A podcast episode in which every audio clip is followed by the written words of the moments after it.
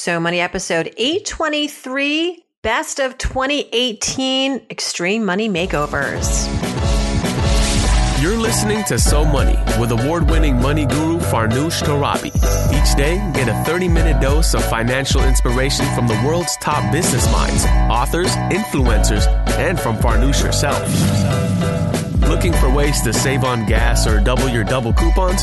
Sorry, you're in the wrong place. Seeking profound ways to live a richer, happier life.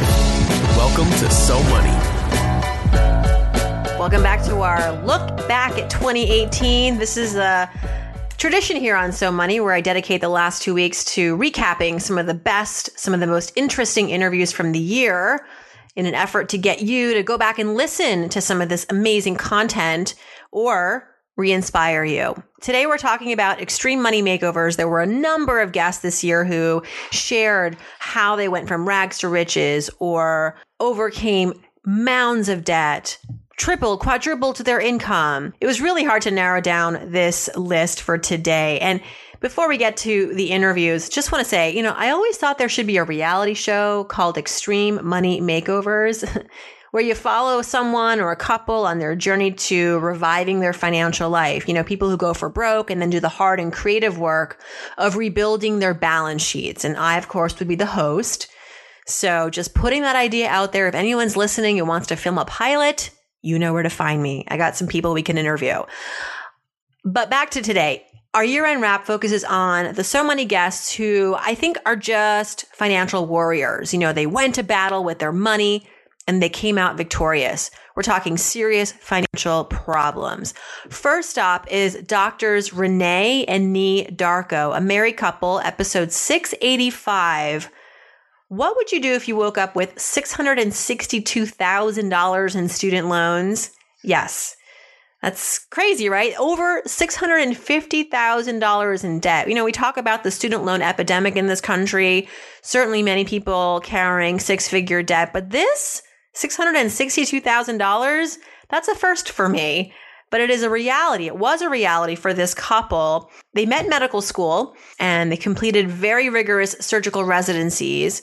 On top of that, got their MBAs. And so, you know, you can see where the debt really started to add up. They woke up to see their total debt balance had ballooned actually to the high six figures after years of deferment and forbearance.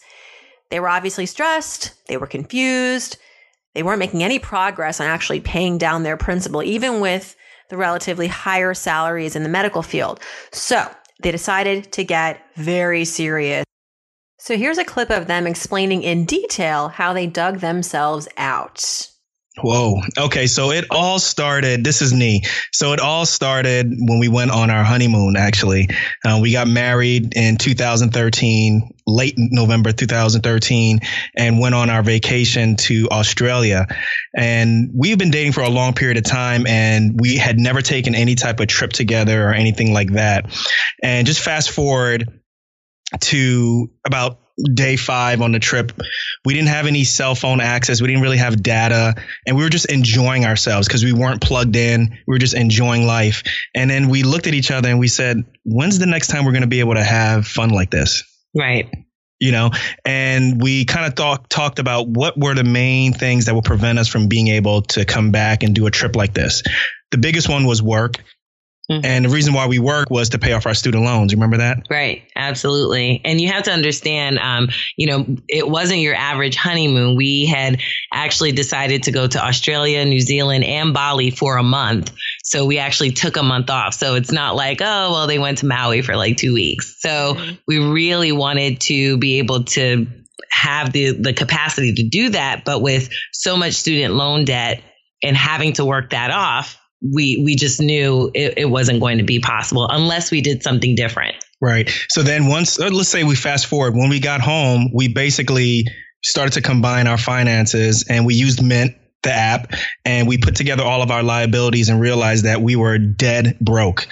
You know, so even though we had an okay income, a good income, we we felt blessed to have that. We just realized that we were literally what minus oh, 600 we it was so crazy negative yeah it was crazy and and and just to explain how that came to be. It wasn't like you took on $662,000 in student loans. That was a result of deferment and forbearance and the, and the balance ballooning essentially, right? Oh yeah. Yes. yes. So we both went to the same med school. Uh, we both did different residencies, but by the time we finished med school together, we had each about 200 and what, $20,000 yeah. in mm-hmm, debt. About that. So Renee did some additional training in OB for four years. I did surgery training for an additional six years and we were deferring and forbearing. And it's like, I can't deal with it now with our low salaries.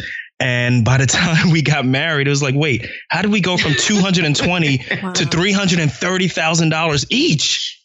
Yeah. Yikes. It was crazy. Yikes. Okay, so the, the shock sets in. the fear of God sets in. The tear the tears the start tears, coming down. All of that. All of that. Mm-hmm. What next?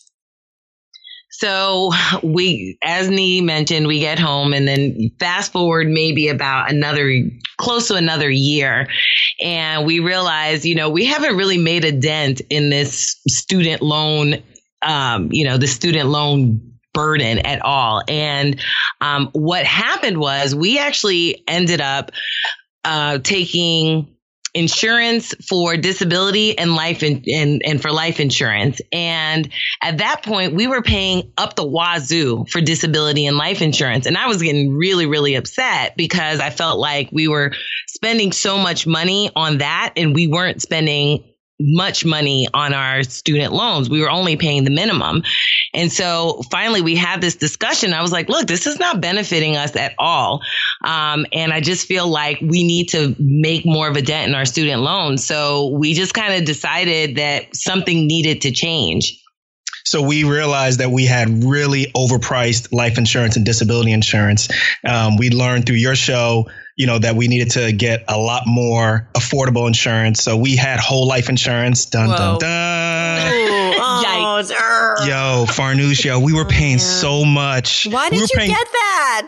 Who so convinced that, because we didn't know Let's any call better. him or her right now. Exactly. We were stupid. you want to talk about financial fails? oh, we'll get to that. We'll get yeah, to that. Yeah, Well, so we were spending more on our life insurance and disability than our student loan payments. Oh thousands of dollars. Right. Which is ironic yeah. because if God forbid something happened to you and that life insurance has to kick in, it's like you're only going to then be able to pay off your student loans in death.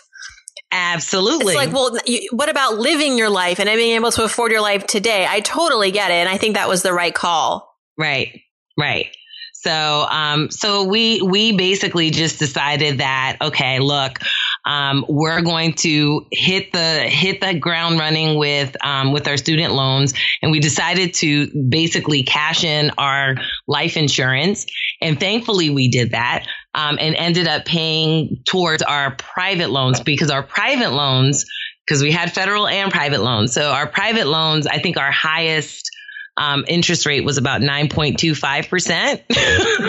and they and they totaled about 130 thousand dollars. Yeah, yeah. So we ended up paying that off, and then we worked with a financial advisor. And our original plan, our original plan was to pay off our private loans in three years, and then pay off our federal loans in about 10 years.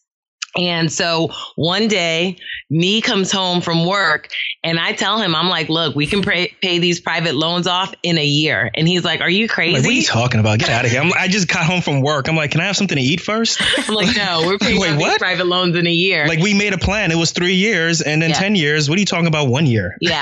and so at the end of it, I mean, we literally went to work. And when I say we went to work, like we got ourselves, you know, much more in terms of hours um, at work.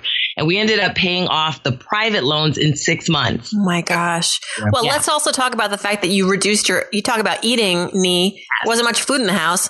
$200 a month, $200 a month for your grocery budget for two and a oh. half years, I read. Yeah. Yes. So news. we learned the power of budgeting and we realized, so before we started budgeting, we actually started analyzing what was coming in and coming out through a yeah, spreadsheet just and just tracking our money. And we found out that we were spending so much money on fast food and still buying groceries.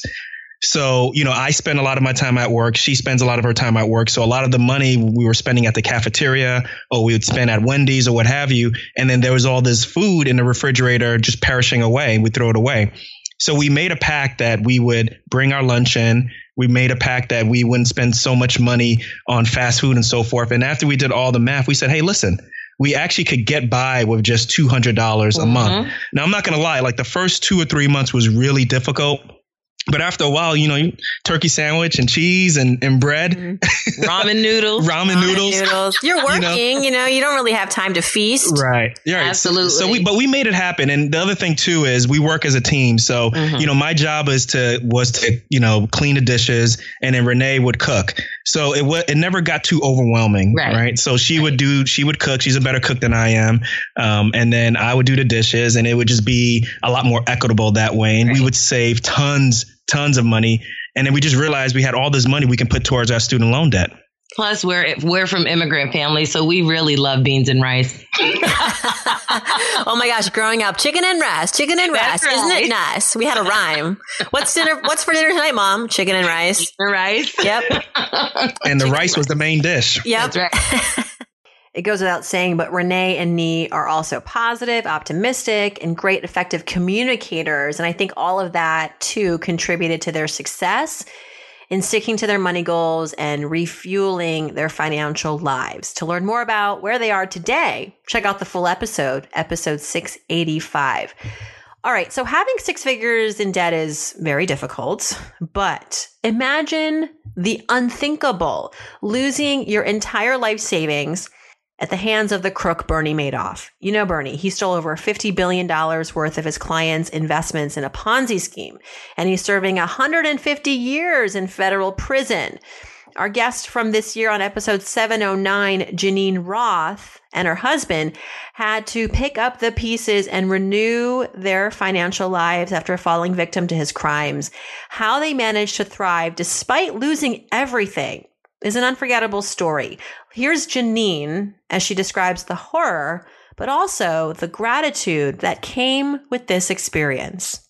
Well, I want to talk more about the money piece of your journey. It's no secret. You've talked about it publicly that you were a victim of Bernie Madoff and his illustrious Ponzi scheme. You lost your life savings and I don't want to belabor that too much, but I, I'm curious how you were able to th- not just not just get through that, but it seems like you're thriving. Uh, that that takes an extraordinary talent and emotional willpower. I'll give you that. Maybe you don't are more humble to say that, but I think that's I can't imagine going through something like that uh, and having still the career that you do and the mindset and the positivity that you do. So what what what is your superhuman power, Geneen? I guess that's my question. You know what um what I did, which is what anybody can do. Uh, well, well, first of all, let me backtrack and uh, say that when we lost, it was every penny of our life savings. My husband and my, my combined 30 years of life savings, which we were silly enough um, to put it into one place. So, you know, talk about four. Probably by the time you're eight, you know not to do that. And we had uh, already lost some money to another financial advisor who was a close friend who embezzled our money. And then another friend after that said to us, Oh, I feel so bad for you. Come, I'll open up this fund that I'm invested in with this guy named Bernie Madoff, who my father has known for generations. His, you know, my friend Richard's mother had worked in Bernie Madoff's office. My friend Richard's father knew him that, you know, he was part of their whole basic extended family. And of course, for the 30 years that they had been investing, it had only done well. Not extraordinarily well the way that people imagine Madoff funds did, you know, because that, because it was all made up, Bernie Madoff could give some funds of his choosing 20%, 30%. Our fund, which we could, when Richard opened it up to us, could put anywhere from $10,000 in and up because he opened it up to his friends who really didn't know much about money. And, you know, he felt like it was in his generosity and it actually was very generous of him to do that. So we went in very carefully. And then eventually, after a couple of years, I think we were invested in the Madoff Fund for about five years, but had, but had tried to take all of our money out six months before it went um, under, but they, you know, you had to leave it in for six months before you could take it out. So it's a very complicated thing there. In any case, we lost it. Mm-hmm. And um, when I got the call that we lost everything, I went into immediate shock and terror, of course, because I, I didn't know whether we'd have enough money to make it through that month. Well, I knew we'd have enough to make it through the month, but not any more than that. And I had, luckily, I had good friends who said to me, nothing of any value has been lost. And it was so shocking to hear that and so, you know, upside down to hear that. And of course, I felt like this was not the time to be spiritual, for goodness sakes. Um, this is the time to get hysterical. But what I realized very soon was that if I was going to survive through the night, because I was in such terror and grief and shame. Talk about shame. Um, I was going to have to learn how to focus on what I hadn't lost. And that was the only way I could get through on the fact that I still had a roof over my head at that moment, the fact that I had enough to eat at that moment, the fact that I still had friends at that moment, I still had a pantry filled with food at that moment. And so there was a vigilance about bringing myself my mind back from the cliffs of terror and shame, an urgency, a necessity to do that. Otherwise, I feel like I just would have ripped myself apart in self loathing. And so it was A or B. Bring myself back from the brink every time I wandered, which was probably a hundred times a day, or go falling off the cliffs of shame and terror and grief and fear, uh, which of course is part of terror. And so I started bringing my mind back. And after a while, after about the first week of doing that, I started realizing that the way I was seeing things was different and that I was getting happier and happier and happier and happier. And that I realized that even before we had lost our money, I still lived in this low level anxiety. I was afraid of losing it. I was afraid of so many different things, really. And when I was bringing my mind back and focusing so many times a day on what I hadn't lost, the happiness and the joy started getting very, very big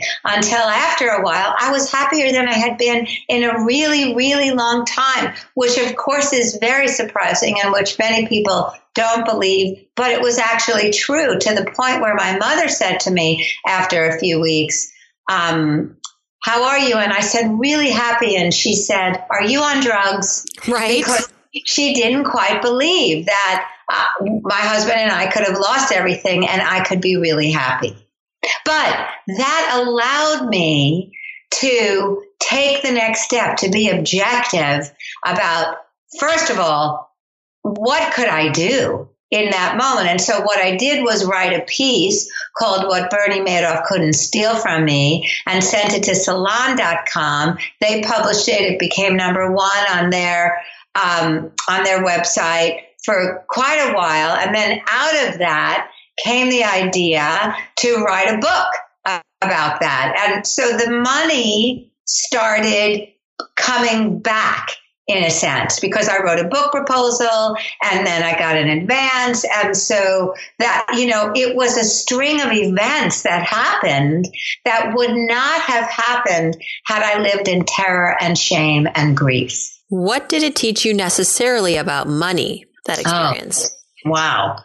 Well, it taught me that um, I, well, it taught me a couple of things. About money in particular, of course, it taught me to be much more diligent, much more mindful about where I both spent my money, invested my money to do a lot of research, to have that be in alignment with my values about what I really cared about, to look into investments that I made. About another level is that the, it was a level on an emotional level. So there was the actual literal level of money. And I did a lot of research about it because I was so amazed that I had treated my money or treated money the way I did with food and that there were many, many similarities that I would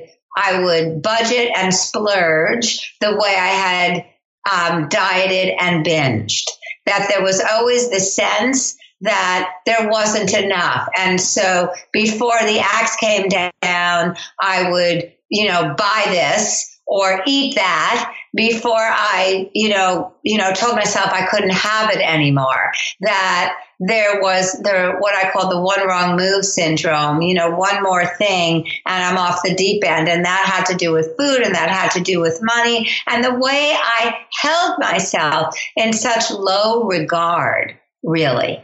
And what it also taught me was that abundance, so to speak, happens first by getting in touch with what I do have, that the scarcity mentality I had, both about food and about money, was not serving me at all. That I didn't, and that it was an inside job prosperity. Now, obviously, there's an external validation of that, but it starts on the inside with focusing on the abundance and the goodness that's already there.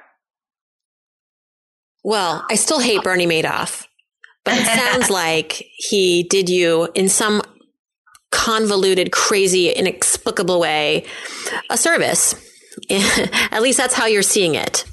Oh, I absolutely see it like that. I see it like that because what it taught me was that no situation was unworkable.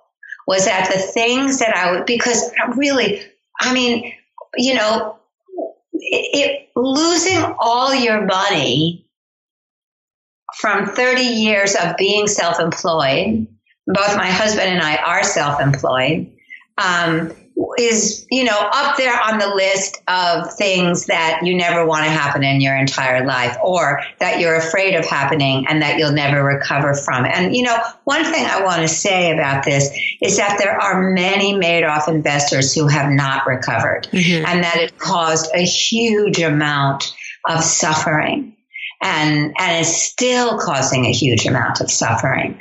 So I never lose track of that. I happen to be one of the lucky ones because I um, had already had quite a committed uh, inner practice, a meditation practice, um, and had done and and really looking at myself and becoming aware of my thoughts very quickly. And so, because of that, I was better able to keep looking at what I hadn't lost instead of what I had lost. And I was able to be vigilant about that. I also had the resources uh, to start again, so to speak, or to um, write a book, to um, write a piece in salon.com. I had resources like very, very good friends who were a support system.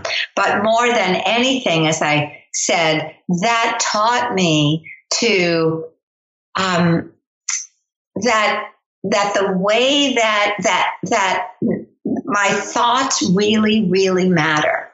And and that there's a difference between a situation and the story I'm telling myself about the situation. That was the most profound learning that I had there. That the situation, if I told anybody the situation, they would recoil in horror. And that was their interpretation of it. That was their story about it, just as it was my story about it. And we see this every single day. If somebody doesn't answer a text, that I send them, I go into interpreting why they didn't. All that happened was that I sent a text and they haven't answered it. Where I start reacting is what I think their lack of answer means. And with the Madoff loss, it was, oh my God, I'm going to be homeless. I'm going to get to the end of my days and I'm going to be living on the streets out and eating out of you know, cat food tins and, you know, with a, a cup and, you know, with big moles on my face with hairs coming out. I mean, I had a whole story about what I was going to look like as a homeless person alone and without money from having lost that money, you know, out on the street um, even the, you know, the next month, there were horror stories that I was telling myself, and it was to those that I was reacting. So there was the objective situation, and then there was the story I was telling myself about it, and that that event showed me the difference. And I have never forgotten that ever. So that it's gotten to the point now where I don't believe my thoughts. Or if I start believing the story I'm telling myself about a situation, I realize very soon afterwards that that's different than the situation and that, and that I'm reacting to the story, not the situation. Geneen is a New York Times bestselling author. Her most recent book is called This Messy Magnificent Life, a field guide. It offers inspiring personal, very personal, and often spiritual reflections on how we can all find peace, make wise choices, and practice everyday joy. And truly, if Geneen can do it, I think there is hope for all of us. Finally, my guest this year, David Nagel, told me that making more money is kind of a matter of the mind. He's managed to grow his own net worth exponentially, and David helps thousands of entrepreneurs gain the confidence they need to improve their money mindset to then reach radical financial success. But David's beginning was a struggle. He is a high school dropout. He had a near death experience early on in his life, and it was truly a wake up call like none other, he says, that he felt like a second chance at not only his own life, but also helping others reach their greatest potential. Here is David taking us back to that nearly tragic day and the days, months, and years that followed when he began to change his life. I'm really fascinated with how you help your clients transform their financial mindsets and their bank accounts, frankly. And I want to learn more from you, and we all do. But before we get to the tactics and the strategies, I would love to just really explore your life a little bit. And it's no secret that in the run up to transforming your own life, you had a near death experience. And I know you've probably talked about this ad nauseum, but it's fascinating. You almost, you almost didn't make it and people were convinced you were not going to make it. And I always, it's rare that I get to meet somebody who's had that experience. And so forgive me, but I really would like to know, like in that moment, what was going through your mind? Wow. Um, well, there were a lot of things going through my mind in the in the actual moment itself. It went from um, pure um, shock and just instinctively because I got I was in a river, I got separated from a boat and I got sucked through a dam. So when I came out the other side of the dam, the first thing was I did not realize how how how bad I had been injured physically, and I was just trying to get to shore. So I couldn't get to shore because the current was so strong, and I was just going with the current Unfortunately, there's another dam about two miles down the river, and I needed to do something. So as I went around a, uh, an island, I grabbed onto this tree branch that was hanging over into the water really far. And when I grabbed onto that branch, I then had realized that I had shredded like all the skin off the palm of my hands. Um, I uh, I saw that I was bleeding from various places on my body. I didn't know where all that was coming from, but I was I was trying to just think through, um, you know, a trauma situation and what do I do need to do one two three in order to survive. So once I got myself in a stable position, because I strapped my life vest to this branch because I couldn't hold on anymore. Um, I was I started like bargaining with God on the tree. You know, it, my life was flashing in front of my eyes.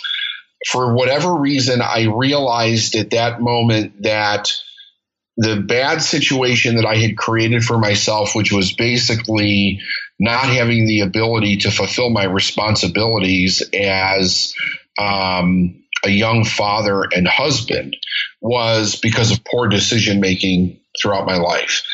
And I saw it as, you know, I don't know why I have not been able to get myself to do all these things that I should have done. And I said, you know, God, if you'll let me live today, I'll figure out why I didn't do that. And then I'll spend the rest of my, my life teaching other people. So it's a weird thing to, to go back and realize that that's what I was thinking about hanging from that branch. But the, the realization that I had right after that was that, you know, I was 23 years old when that happened that life is actually very short and we really don't know how long we're going to be here. So if we're going to do something, if we're going to make a change, uh, perhaps we should consider doing it now instead of pushing it off into the future, which was kind of the way that I was raised. Everything was pushed off into the future. Um, there was no immediacy in making a positive change uh, in anybody's life when I was when I was growing up. So that's where it all started. It's it started with that idea. Then the, my my mental focus became on what do I need to change, um, how do I need to change it, and the process began from there.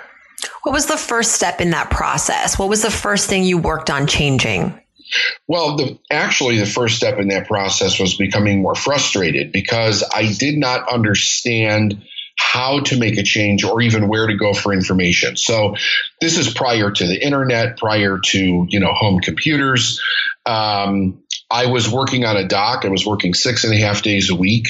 I was making twenty thousand dollars a year. Um, I was pretty darn exhausted, and it was after having just like a frustration meltdown one night on this dock that this voice in my head said, David, change your attitude. So it started with a mental change of attitude. And the way that I changed that was that I, I really evaluated myself based on the guy who started the company that I was working for. He had a similar background to me growing up and he had built a company that was making several hundred million a year. It was a food importer. Um, and I thought, what's the difference between him and I? And I noticed a couple of things right away, three things that were that that I changed. He loved what he did, and I didn't. I hated it. So I started acting like I loved what I was doing. Um, he did everything. I figured he must have done everything to the best of his ability. I didn't even know what that was for myself. Uh, I was constantly being reprimanded for shoddy work, um, mm-hmm. various different things as far as the quality of work that I was doing. So I thought I'm going to do everything to, to the very best of my ability. And the third thing was that I noticed the way he treated people, and regardless of who they were, where they came from, or what he was doing, if he was in a situation to interact with somebody, like even even if he was walking past somebody on the dock, he would acknowledge them and he would say, "Hi, how's your day? Um, how's your family?" That type of thing. And I was not at that time of my life, Farnoosh, I was not treating people with respect because I was so angry at myself and the situation that I had got myself into. So I said, I'm going to change those three things. I'm going to change them for 12 months and see what happens. And in 30 days, my income tripled. And I thought to myself, I don't know how these two things are connected, but I need to find out and because if I can figure out how they're connected, I could absolutely change anything. And I knew that it was something that I had done. I just wasn't sure what it was. Everybody else around me was saying that I got lucky, but I knew that it wasn't luck. I knew that it was it was something that I changed in who I was being as a person uh, hmm. that allowed that to happen. Strategically, did you ask for the money or it just arrived? And maybe that can parlay us into some of the strategy work. But I, I mean, I'm hearing you and you're saying three things. Love what you do, do be the best at it, or at least do the best you can at that thing that you love doing. And then be conscientious of how you're treating people, respect people. But there's nothing there that yet says to me, you know, do this strategic thing or, um, you know, here's a tip or here's like some actual action advice, actionable. This is all mental game right now. Um, where, when did you start to recognize that you were actually doing things that were strategic and action driven? Well, that so that came that came second to this after I began to study a little bit. What this changed though was my perception and it allowed me to see an opportunity that I recent that I had previously perceived as just too risky, something that I didn't want to do. And as I changed my attitude, it changed my perception. I saw the opportunity as something completely different and it allowed my income to immediately go up. So there is an actionable step there in the in the idea that one of the things that I teach people is that the opportunity for them to change their income to whatever they desire has to be around them all the time. They're just not perceiving it because of some way that they're looking at the world. But when I when I really started to change my income, when it went went from fifty thousand a year to fifty thousand a month, the actionable step there was to stop making it hard and I was making it very difficult. And I remember I was working with my mentor at the time, and he said to me, um, "It's easier to make fifty thousand a month than it is to make fifty thousand a year." And I was really looking at, you know, this is. I, somehow I'm making this difficult. If, if I was to make this as easy as possible, what would that actually look like? And um, that came to me. And then I began to change exactly what I was doing, which was I started charge instead of selling um, a lot of units of something. I decided to raise my prices and sell lower amounts at a higher dollar figure. Less can mean so much more sometimes. What I love about David's teachings is that he really shows how anyone with the proper mindset can reach financial success. You know, we all face adversity. Some of us are dealt richer hands in the beginning of life than others, but it's true. If you don't think something is possible, probably won't happen. And if you don't think you can change your financial life for the better, probably won't happen. The lens through which you choose to see the world makes a difference. David's full interview is episode 807, and that's a wrap. Next week, our year end wraps continue. We have the best of health and wealth on So Money, episodes that connect our physical and mental well being with our financial health. Also, a roundup of guests who have or plan to retire early. They're members of the FIRE movement, Financial Independence Retire Early. That's next week, but still, Friday, don't forget, is Ask Farnoosh. Don't miss out.